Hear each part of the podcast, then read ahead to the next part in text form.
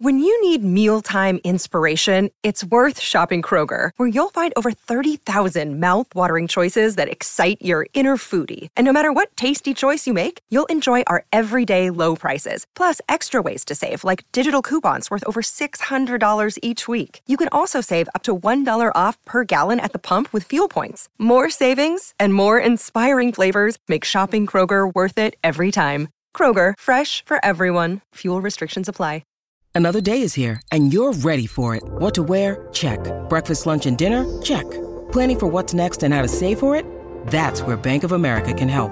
For your financial to-dos, Bank of America has experts ready to help get you closer to your goals. Get started at one of our local financial centers or 24-7 in our mobile banking app. Find a location near you at bankofamerica.com slash talk to us. What would you like the power to do? Mobile banking requires downloading the app and is only available for select devices. Message and data rates may apply. Bank of America and a member FDIC. Morning, everybody. Welcome to the program, wherever you're tuned in on the SEN network. Of course, right here on 1170 AM in Sydney via the SEN app. It's Monday, November the 20th. What a day to be a sporting nation. What a day to be your sporting station. So this morning, we want to celebrate. Let's celebrate. Let's call it best ever, best win that you've seen, and perhaps let's confess. Did you see it coming? We'll do all of that this morning. David Warner has tweeted exactly that. He says, Well, did you see that happening? We did. Come on, Australia, 0 2 and written off. And then posted some thumbs up and some great photos of Australia with the trophy this morning. So we are the World Cup champions, beating India by six wickets, silencing more than 92,000 fans who were there at the stadium, and of course, a billion cricket crazy Indians around the world and stunning cricket yet again this year. Here's how it finished for Australia this morning. Two for victory for Australia. Glenn Maxwell to see his first ball. Siraj bowls to him. Maxwell clobbers a ball out to square leg. A dive on the boundary to save it. They'll come back for a second, and Australia has won the World Cup. A sixth championship victory, and surely none greater than this. In the most partisan, intimidating environment that this tournament has ever seen, Australia has quashed all of India in one night. It's victory by six wickets. It's led by Travis Head. And the players have stormed the ground and they stand alone. Pat Cummins, it's a crowning moment in this calendar year. Add the World Cup to the World Test Championship. Plenty of crowning moments this year, Pat Cummins, and we'll go through all of those. But beating India in India in the World Cup final, a team that was unbeaten up until that stage, and the way that they did it, where they did it, and how they did it, has to rank it as one of our greatest, if not the greatest, win that we've seen. Is it our greatest year? You'd argue that as well. What I saw was a win for the professionalism of the Australian squad, not just the Australian side, but the Australian squad across the entirety of the World Cup. Their fielding, especially at the back end, was superb. First class professionalism on display. Their intent in the South Africa match and the way that they spoke about that intent was delivered in spades, especially in the field. If defence in rugby league is an attitude, fielding in cricket is the attitude that shows the way. And that's exactly what Australia did. They did their homework. The spinners and seamers were better at daytime, they struggled at night. They did their homework. All teams, all nations do their homework, but Australia looked as though they stayed up later. Looked as though they spent more time with their heads in the computers and in the books and going through the stuff that matters, the 1%. They played to the conditions. The slow deck suited India. Australia made it suit them. The 92,000 that were there suited India. Australia shut it out. They played to those conditions. The bravery was extraordinary. Now, this is sport, but you still got to be brave in sport, especially on this stage. Pat Cummins bowling first last night, that was brave. Brad Haddin on the Fox Sports coverage was shocked straight away. A lot of people were. It was a brave call, and it wasn't just the first one that Paddy Cummins made. And then there's patience. You think about the patience throughout the tournament. Go back to David Warner. We were 0 2 and we were written off. They got off to a shaky start and it was shaky along the way as well, but they were patient. They were patient with Travis Head. They could have replaced him, but they knew how important he was. He sat around in Adelaide and recuperated, and they didn't replace him because as soon as they did, he could not play a part in the World Cup. They were patient with Marnus Labuschagne. Marnus or Marcus, Marnus or Marcus. They went Marnus almost every single time. They were patient with Josh Inglis over Alex Carey. They were patient with Cameron Green. Just sit down, young fella. Your time will come. Tournament play. They lost the first two. They had some dramas, some big dramas along the way with injuries. Glenn Maxwell falls off the back of a golf cart. I mean, who would have seen that coming? Mitchell Marsh had to return home after the passing of his grandfather, and they knew that this was a tournament. This is the kind of stuff that comes throughout a World Cup. And with that comes momentum. And they played their momentum beautifully. Plus, never write us off. You wonder what they had written on the wall inside the dressing room or the team room, wherever they were as they crisscrossed the country. Never write us off.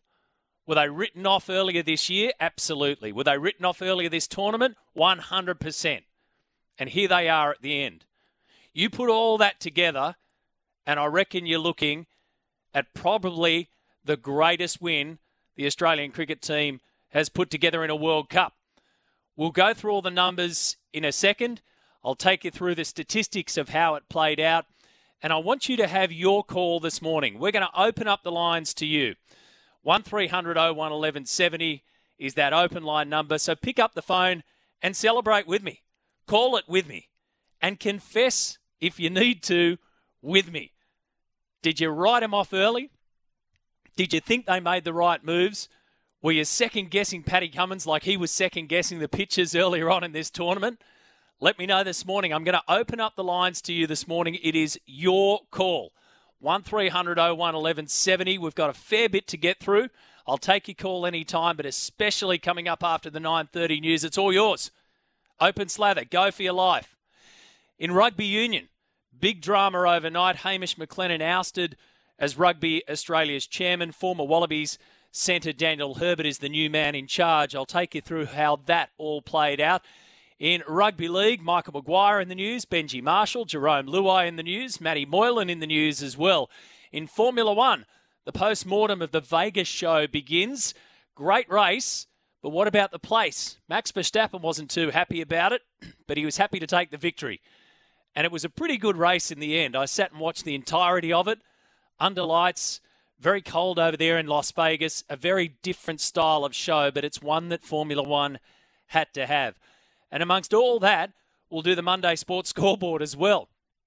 NFL going on, NBA going on. We've got uh, basketball to recap with Chris Pongrass, the Sydney Kings CEO. Tennis, of course, with Brett Phillips, host of the first serve. Tom Decent from the Sydney Morning Herald and Nine newspapers will have all of the latest on what's happening with Rugby Australia. You just wonder how much further it has got to bottom out and whether or not they've made the right move here. So, Australia win their sixth World Cup with that six wicket win. Here are the numbers India all out for 240, Rahul 66, Kohli 54, Rohit Sharma 47. Early days, it was one heck of a worry. Stark ended up with three for 55, Pat Cummins two for 34, Josh Hazlewood, two for 60. Remember what I said to you in the last match? Those three collected eight wickets. Those three last night, seven wickets. Glenn Maxwell with one, Adam Zampa with one for 44. Then Australia come out and it got shaky. At one stage, they were three for 47 until Travis Head and Marnus Labuschagne got together. Travis Head 137 off 120 balls, 15 fours, four sixes. Marnus there again, 58 not out, played the rear gunner role beautifully off 110 balls. Warner went for seven, Marsh went for 15, and Steve Smith went for four. Could have reviewed it along the way. So that makes the 2023 World Cup sit alongside the 1987, 99, 2003, 2007, 2015. That's six wins in eight finals appearances. Perspective around that? The next best West Indies and India have won twice each. Six wins from eight finals, four clear of the next best. Australia have now won five of the last seven World Cups, and in 2023 they've won the World Test Championship final, retained the Ashes with all of that drama, and now hold the World Cup. Travis Head, player of the match in the World Test Championship final, player of the match in the World Cup final, scored centuries in both, and becomes the first player to do so. Their 192 run partnership, Head and Labuschagne, is the second highest in men's ODI World Cup finals behind a record that's unlikely to be broken. You maybe think of Ricky Ponting and Damien Martyn when they put 234 unbroken against India back in 03. And India have become something of the perennial runners up on the world stage. They've not won a World Cup since 2011. They've never beaten Australia in a World Cup final. And since winning the Champions Trophy in 2013, they've been runners up in the T20 World Cup in 2014, in the Champions Trophy, in the World Test Championship final twice, and now the ODI World Cup. So runners up, runners up, runners up everywhere. Robert Crash Craddock says this is our best World Cup win. He says the victory over England in 87 was special because it was so unexpected. Wins in South Africa in 03 and West Indies in 07 stood out because they were undefeated. England 1999 had a mighty late surge, and in 2015, Australia sparkles eternally because it was at home. But this was surely the greatest win, he said. It wasn't one thing, it was everything.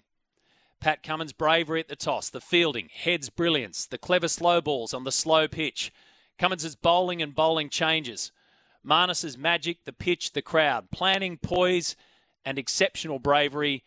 It had everything.